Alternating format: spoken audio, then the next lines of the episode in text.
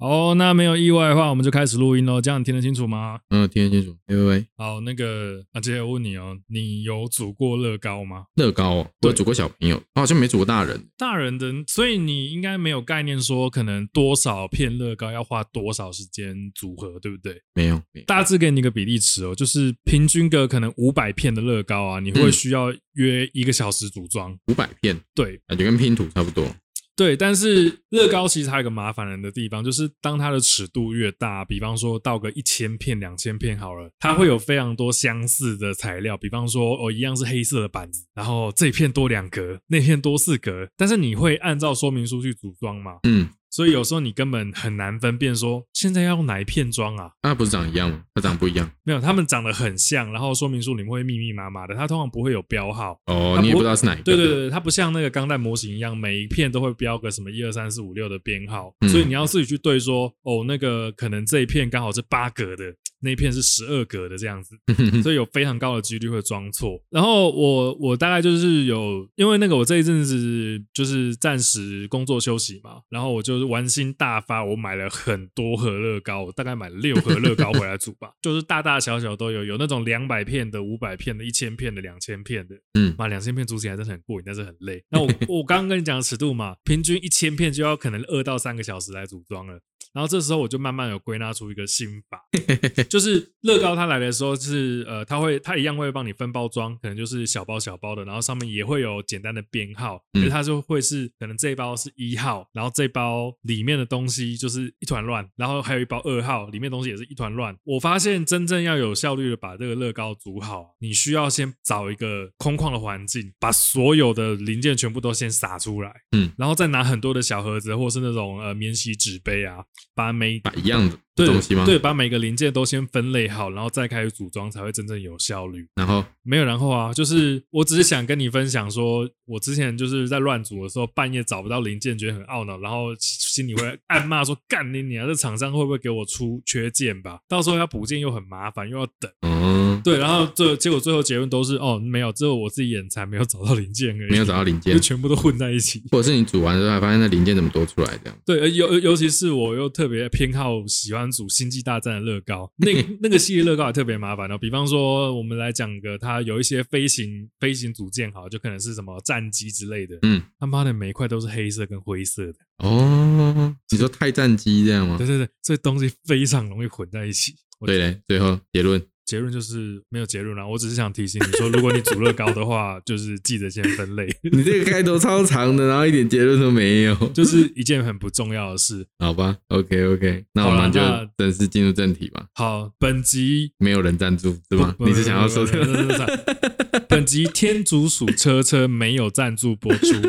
没有真。的好红哦，不然先聊一下天竺鼠车车也可以啊、可是你想聊什么？我只觉得它好看。然后你你们你们印象，其实以前以前我毕志是做停格动画的。嗯，所以我知道那个东西其实不好做。我第一次看的时候，我并可能跟大家的感觉都不一样。我看的时候都觉得好辛苦。很辛苦啊，看起来就很辛我苦。觉得每，因为它其实片长大概都不超过三分钟，三分钟大三分钟概两分三十到三分钟不等。我看每一秒我都觉得好辛 苦，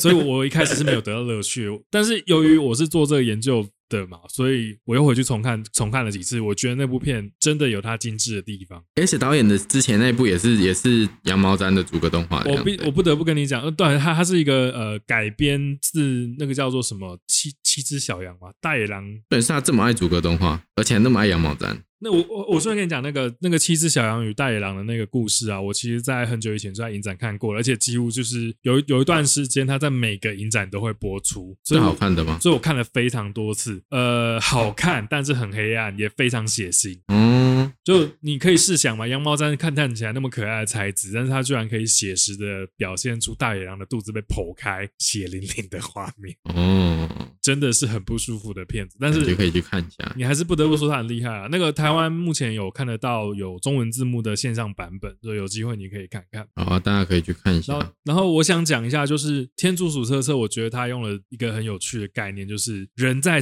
就是天天竺鼠是天竺鼠车车是主角嘛，然后哦，它里的面有人这样吗？，对，但是它里面的人的时候，它是用真人比例的人，用类似照片的方式去呈现。可是人只要一出天竺鼠车车的时候，就会变得像小变模像型玩一具样。对，我觉得我觉得这个尺度的表现非常有趣， 很厉害啊！很像很像，同时在跟小孩子教育说什么叫做细节，什么叫做不重要的东西。嗯，就是它形成一个很漂亮的对比。其实他出现人的时候，我有点惊讶。我本来以为他就是整个都是你你车你鼠画的车车的故事而已。我我跟你讲，还有一个可能，有可能是因为要在天竺鼠车车里面做一个毛毡台的人太累了， 所以直接用照片也不一定。哦，他其他那个算照片吗？他就是好啦他他也其实是逐格嘛没。有，它其实可能是影片抽格做出来的啦，啊对但啊就是我觉得是一个省成本，但是又有效果的做法。有效果，其实我觉得蛮有效果。对而且在剧情上面也会比较多元一点。我应该没事还是会把它开出来再看看吧。就是最近我好像还蛮喜欢天竺鼠那个角色，反正他他应有该一种才三，现在第三集而已啊，还会再继续出 吧？对，每周会出一集，就是、对啊就是会有一种好可怜，然后好像又很容易紧张的小生 物。对他那个效果做的的极好，嗯，好，大家可以去看一下《天竺鼠车》，最近真的很红。对，最近真的很红，相对信的以后还会红下去啦。诶，但是我们今天要聊的话题好像跟这个一点关一点关系系都没没有有。对， 我们今天想要聊的主题是，呃，因为这一阵子我们有上募资平台逛逛，看了几个专案，想跟大家聊聊这些专案的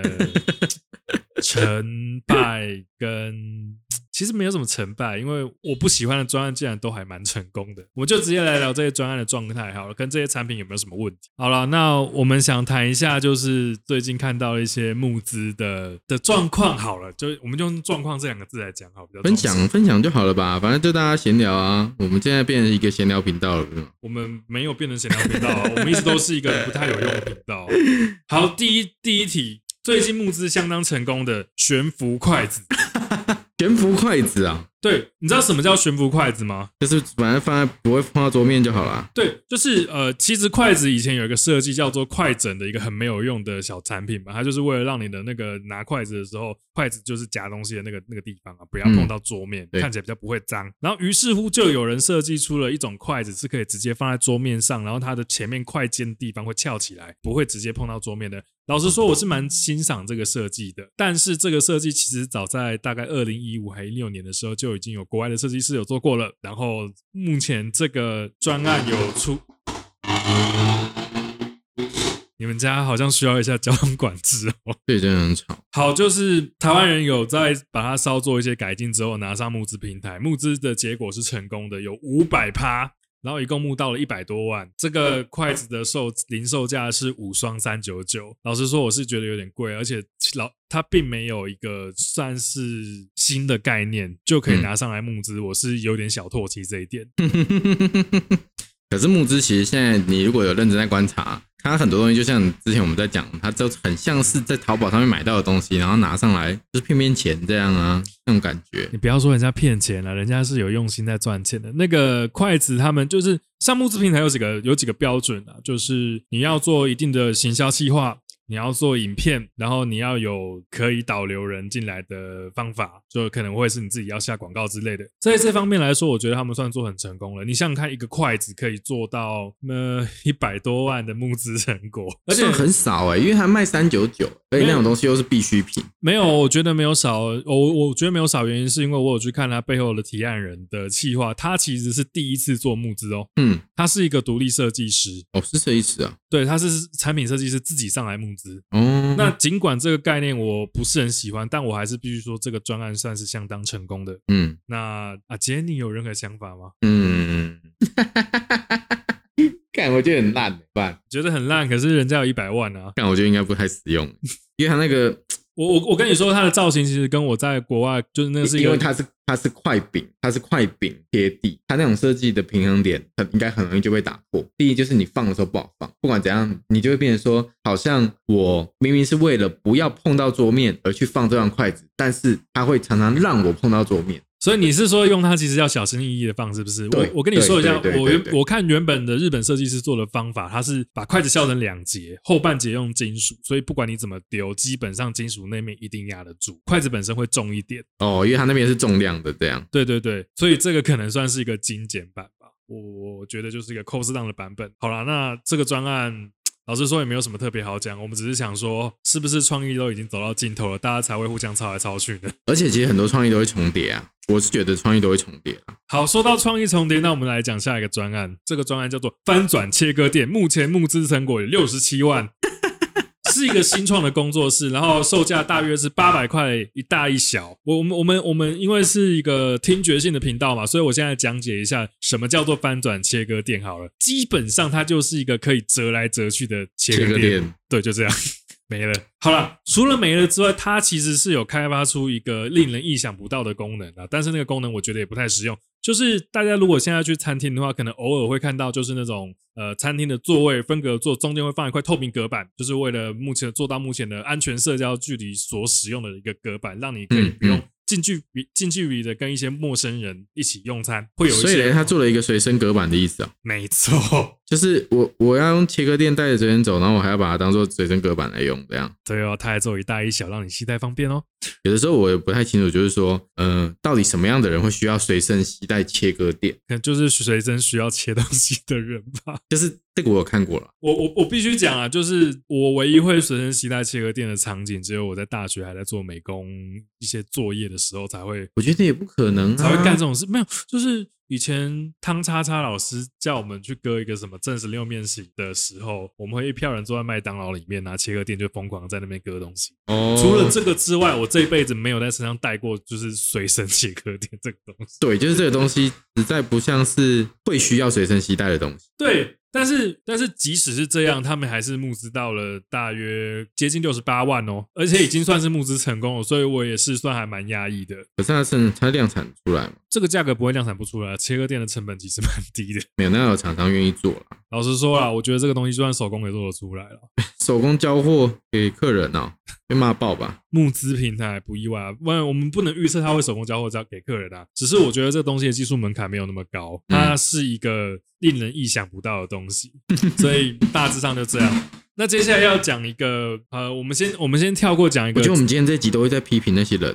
批评就批评对啊。不过我们本来目标不就是要来喷募资的专案吗？嗯，应该是讲说现在的东西都，我我觉得当设计学到一个程度的时候，你就会发现，其实很多东西本来人家就已经设计得很好，它其实根本没必要。你做到最后根本就是脱裤子放屁，没有必要带回去的东西，为什么我一定要非要做人带回去不可啊？可是这个就是跟有一些呃专利发明人的的样态是一样的，他们会喜欢就是拿一些现成的东西稍作修改，然后登记专利之后就直接发表出来。只是没有人会量产而已啊。不一定啊，有的还是会量产啊，他就会认为说自己改的会比别人好。我现在来讲，就是呃，前一阵子募资一个很成功的案例，叫做口卡餐具，它就是一个折叠的吸带式可以重复使用的餐具。嗯，呃，基本上它的结构有做一些小改良，但我认为不是算是挺实用的。可是它就会惊人的募资到了一千六百三十四万，好可怕！到底是人家无知，还是他到底真的投了你？这叫做行销的力量。嗯，好吧，而且而且，其实他们之前就有很多那个募资成功的案例啊。它是一间呃有刚毅公司，对啊，是一间钢艺公司。然后他们公呃，应该算是二代转型之后，有做很多呃这个类型的新创产品，募资的结果都还蛮成功的，啊所以嗯祝福他。虽然我也是不算支持这个产品。好，我们已经讲了三个案例了嘛，对啊接下来就是今天的重头戏了。这个案例我非常的欣赏，因为非常非常的厉害，而且他募资失败了。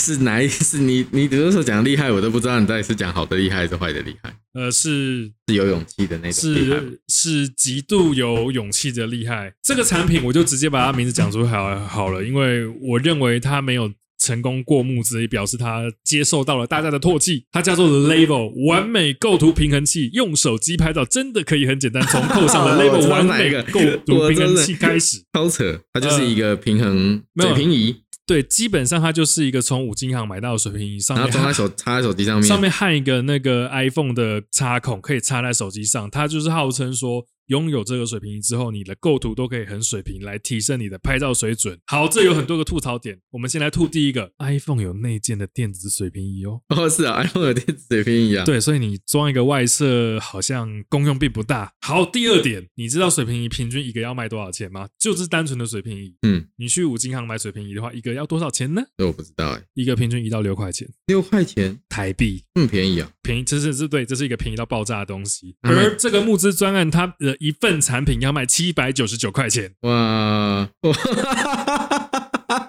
一百倍多。它只是可以插在 iPhone 上而已。欸对，但是最后募资没有成功啦。我顺便讲一下他最后募资到的金额好了，他一共募资到了四万九千三百零七块钱整。要卖七百 多，呃，我觉得这是一个，因为老老实说啦，大部分募资平台的通常都会是有公司当后援，或者是有比较专业的呃产品设计人嗯，所制作出来的产品，所以通常成熟度也不会真的低到哪边去。那这个提案人，我其实也不怪他，因为他们是一个摄影工作室，哦，他他他们并不是真的专业在做产品的人，所以最终有这样的结果，我也不意外。但嗯即使如此，我还是很意外，就是你们是专业摄影人，竟然不知道手机里面有电子水平仪这个东西。哎，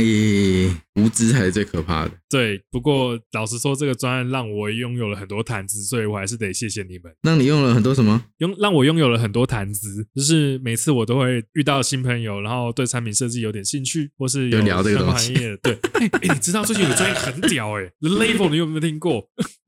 很屌，真的很屌，这种感觉让我想到那个最近有一个那个国外的 YouTuber，嘿然后他为了证明那个地球是平，所以他他就去带了一个水平仪去搭飞机。然后他他的概念，他他就是说，哦，因为我在飞机上面用水平仪，水平仪呈现平的，所以地球是平的。 不是吧？那 就是那就只是飞机是平的而已啊。反正超好笑。那外国人真的就是智障。我我只能讲很多东西，就是看完看完那些东西之后，我就觉得就是只能讲一句“逮吉米提供狼学现在敢蛋”这样。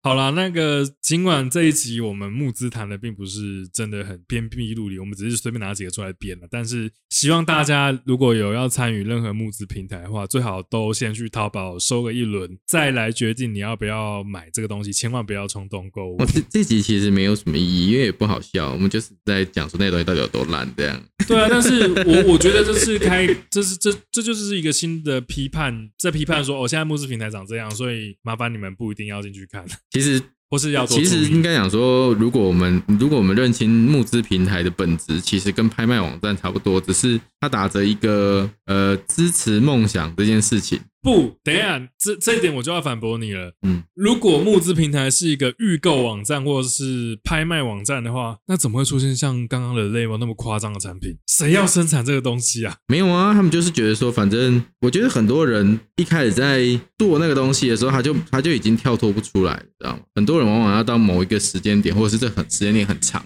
他才会认知到，原来他做的一切努力都是白费，他做的一切他认为很好的东西，对别人来讲都只是垃圾这样。但是这件事情其实要很久以后，他才会有呃一个，就是可以感受得出来，某些人在开发产品这件事情上面，并没有真的了解用那个东西的人到底是为了什么用的。今天如果说是构图水平这件事情，就可以让拍照变得很完美，那他妈世界上还需要摄影师干嘛？哦，说的也是，对呀、就是他他那个点其实从来就不是水平水不水平。OK，你要卖那产品可以，可是你的卖点很怪，怎么会觉得说只要有水平仪，你就可以拍出一百分的照片？那我干脆做一个那叫什么？啊诶，黄金比例格子，然后放在你那个相机前面，诶，所有东西我都拍黄金比例，这样黄不是金很比例爽吗滤。镜 吗？对呀、对不对？诶，那我我的我觉得我的根据还比你厉害，对不对？黄金比例滤镜跟水平仪，说到这个，你知道有个说法是黄金比例这个说法也是不太成立的假说吗？不太成立吧？就是有有有人拿那个黄金比例，就是它是一个类似螺旋形的图嘛，嗯，他拿那个图去套用了一大堆图，就说对啊，这也是黄金比例啊，每一个都可以套 啊，对，这种每个都遇感觉啊到，但是看起来根本没有什么差别，看起来没什么差别，对对对，啊，所以就是反正就没什么意义嘛，我觉得就没什么，只是说有有的设计品在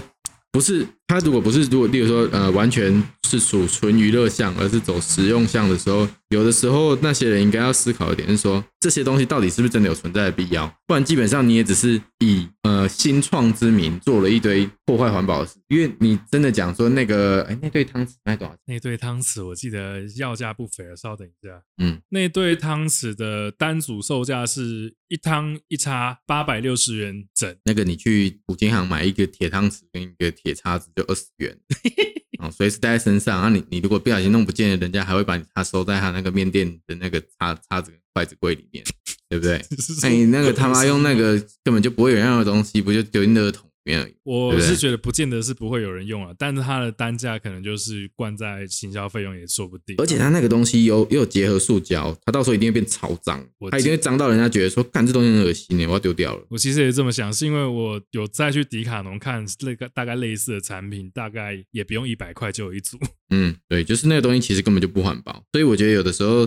他们那个做做募资的时候主打的东西，都只是一些很虚虚幻的，可能会去募资买东西的人，多少也都是这种心态吧。他买的不是那个产品本身，而是他觉得他有在支持什么东西。你这个是不是跟上一集在讲说我跟你交换故事是一个有点类似的概念？对对对对对，他好像不是在买那个产品我本我身。我顺便跟你讲，就是你有没有印象？呃，有一阵子很流行环保材质做的鞋子，嗯，就是那种呃自然可分解的鞋子啊。对通常通常那种橡胶或是那种材质的鞋子，如果太久不穿的话，它就会自己烂对，掉。烂掉啊，对对啊对，，然后我最近在募资平台看到有人在募资类似的东西，不过它主打的并不是环保，而是呃什么台湾还是世界第一双用保特瓶做的鞋子，嗯，他用这个来当噱头，对，所以从此我也不是很信任那种各种第一啊、领导啊、创新啊之类的名词。因为那个东西也不是他做的啦。没有啊，他是可以自己自己吹没有关系啊，反正没有人会打他脸。对，就像其实你知道 Under Armour 的那个衣服都是台湾人做的，但是 Under Armour 说是他开发的，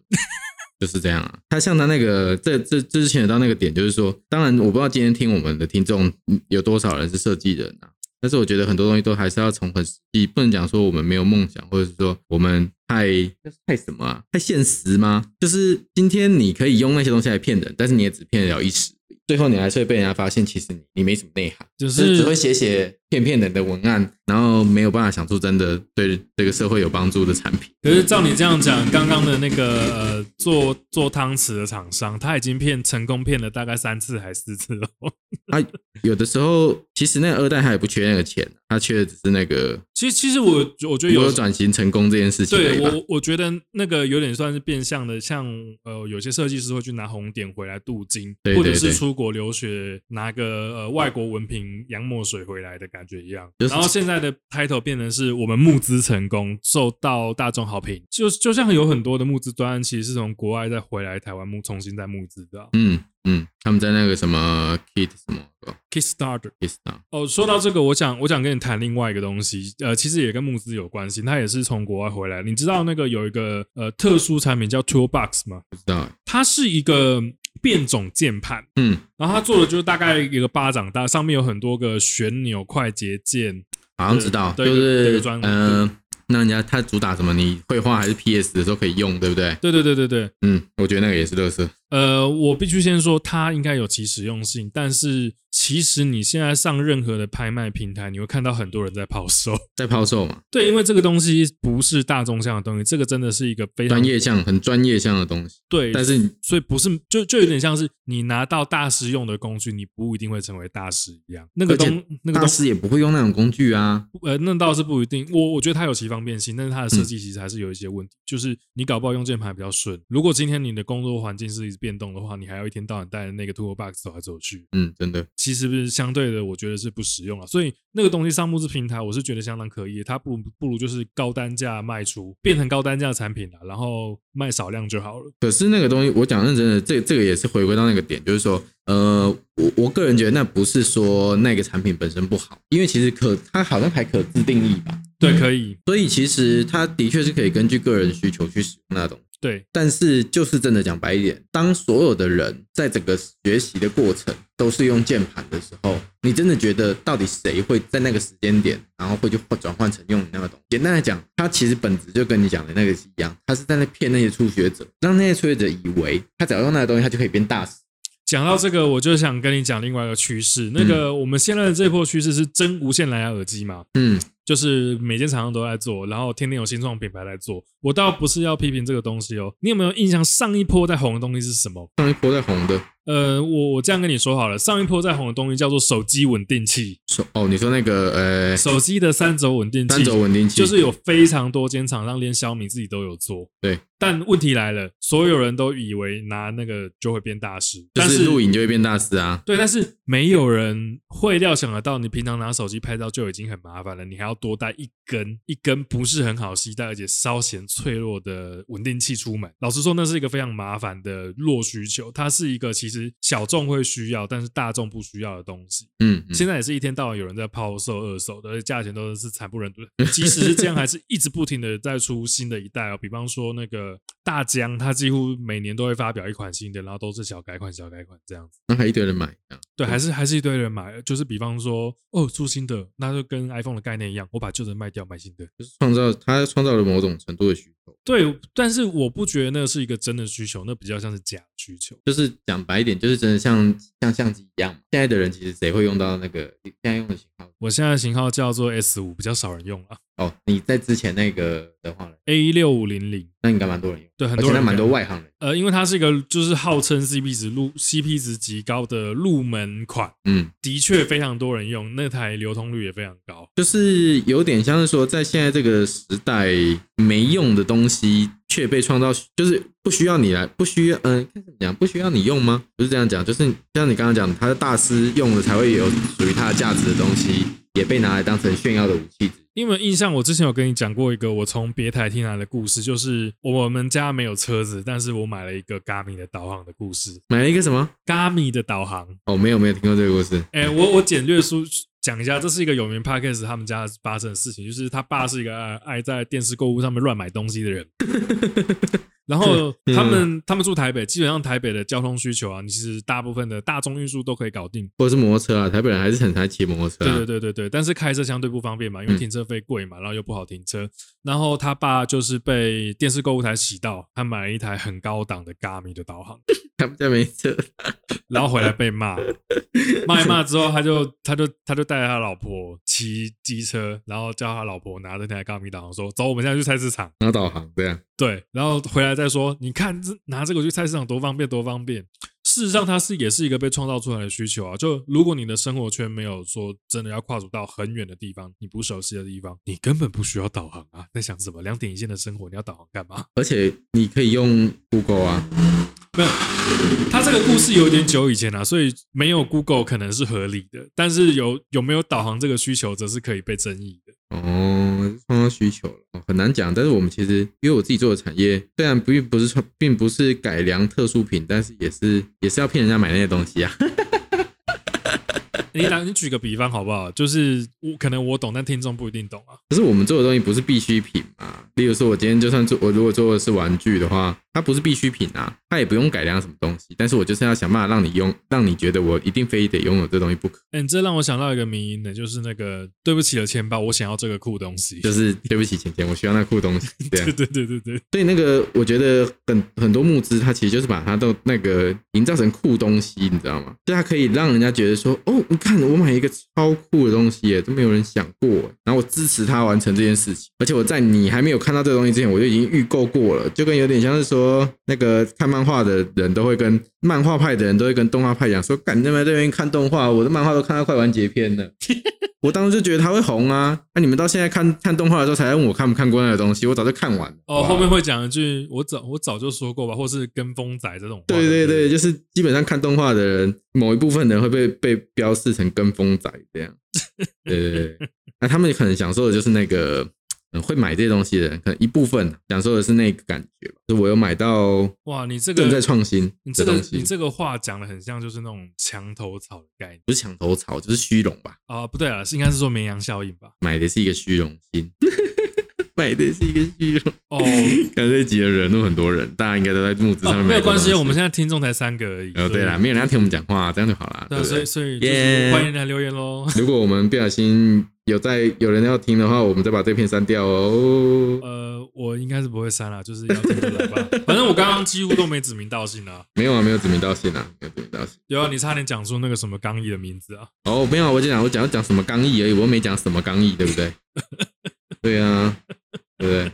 好啊我讲那如果没有别的，如果没有别的想讲的话的话，我别们今的天就想到这讲里的了。哦，嗯，应该没有了吧？对啊，反正如果今天这集主要是要喷这个的话，那我觉得大概也就这样而已。表示说，请大家在买购买那些所谓的木质商品的时候啊，我觉得其实只要牵扯到功能性的东西，你可以想想看你需不需要这个东西。但是如果它本来就是一个酷东西的话，那你就不用想太多了。我就是需要那个酷东西。你这样说的话，我其实想起来一件事，就是你有没有印象八轮滑板？就是泽泽木其实子八轮滑板，不管它好不好用，它都够酷。对，但是请问这几年你在路上有看过八轮滑板吗？应该说，第一滑板本来就不是我在路上会看到的东西，嗯，所以有没有人玩我是不知道。但是我觉得它是一个酷东西，所以只要玩滑板的人会愿意买来玩看看。但它并不是一个呃滑板的人会主力练习的产品，所以你反而会算比较认同说这个专案问题没那么大。 没那么大，没那么大，因为它是一个酷东西。 OK，就是它并不是实用性，它也没有想要解决什么，它只是要告诉你说，哦，滑板很多年没有人改过，我改了一个看起来蛮屌，就这样而已。好，我了解了。哎然后翻转背包那种就是烂东西，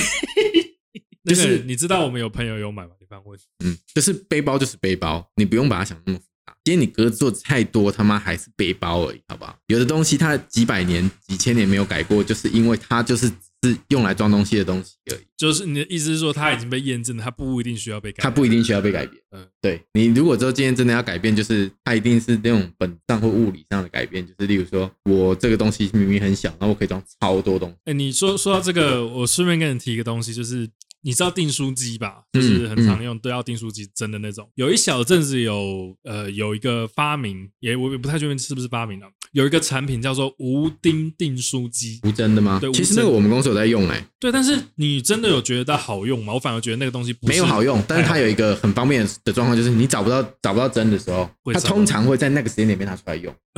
啊，它不会是你主力用品，因为为什么它只能钉三到四张纸，对对对对对，然后呢，它又很容易掉。对，它是用切的结构，然后把那个插进去，然后卡住这样。对对对对，所以我们公司有那个东西，但是它通常是用来用在没有定时针的时我应该应该应我不是纯然要批评这个产品，但是我觉得它有需求在，可是它也只是一个弱需求而已。候，多需求啊，对啊，多需求。但是文具嘛，对，我那说它不要卖很贵就好了。有的时候那个状况是说，就是呃不值那个钱的东西，你硬要卖那个钱，就叫炒作嘛，嗯对不对？对。那他买到了又如何？ 简单来讲，我们刚刚讲那个做杯做那筷子的厂商，他前一个东西卖的是冰霸杯，冰霸杯外面卖多少钱？二等九一等一九。下，不是筷子，是汤啊匙。他做汤匙匙跟叉子。卖的是冰霸杯，那你冰霸杯跟人家卖七百八还是八百多？那讲白一点，你说你的东西是什么什么钢什么钢什么钢，别人就不是。 就是其实讲，如果你今天卖的是艺术品，或者说、哦、某某些限定品有炒作价值，我觉得你卖那个价格大家都可以理。可是我讲我讲认真的，如果以一个商人的角度的话，我觉得你就是在骗一些不知道的人啊，那些人真的就是好啊，有点像是那叫什么，你知道吗？你如果去逛百货公司，然后你买一个东西呢，你买完，你可能就会觉得说，哦我在这边买百货公司，我应该买就买这五百块的价格，而其他的外面他才卖，他才他可能才卖两百块而已，就是基本上客群不同这件事情还是可以认可，只是它其实整个换算下来还是没那个价。就是我是觉得这件这件事情其实不是可取之处，所以你会发现很多募资的东西都是最后越卖越贵的原因这样，因为发现只有小众人会买，那我干脆就骗骗那些小众人。你讲的也挺悲观的，虽然我我有部分认同这是事实。事实啊，是一部分啊，部分啊，因为我们今天只是拿比较糟糕的案例来讲，然啊后比较糟糕的案例大部分都是这个样子啊，东西又烂，然后卖的又贵，然后结果还不知道为什么一堆人买，因为他下了一堆广告。我相信还是有蛮多就是用心的厂商在努力募资啊，但是希望就是不要被这些淹掉。好了，我们今天节目可能就到这边结束了。我是乔治，嗯，我是阿杰， 大家记得去看《天竺鼠车车》，拜拜。拜拜。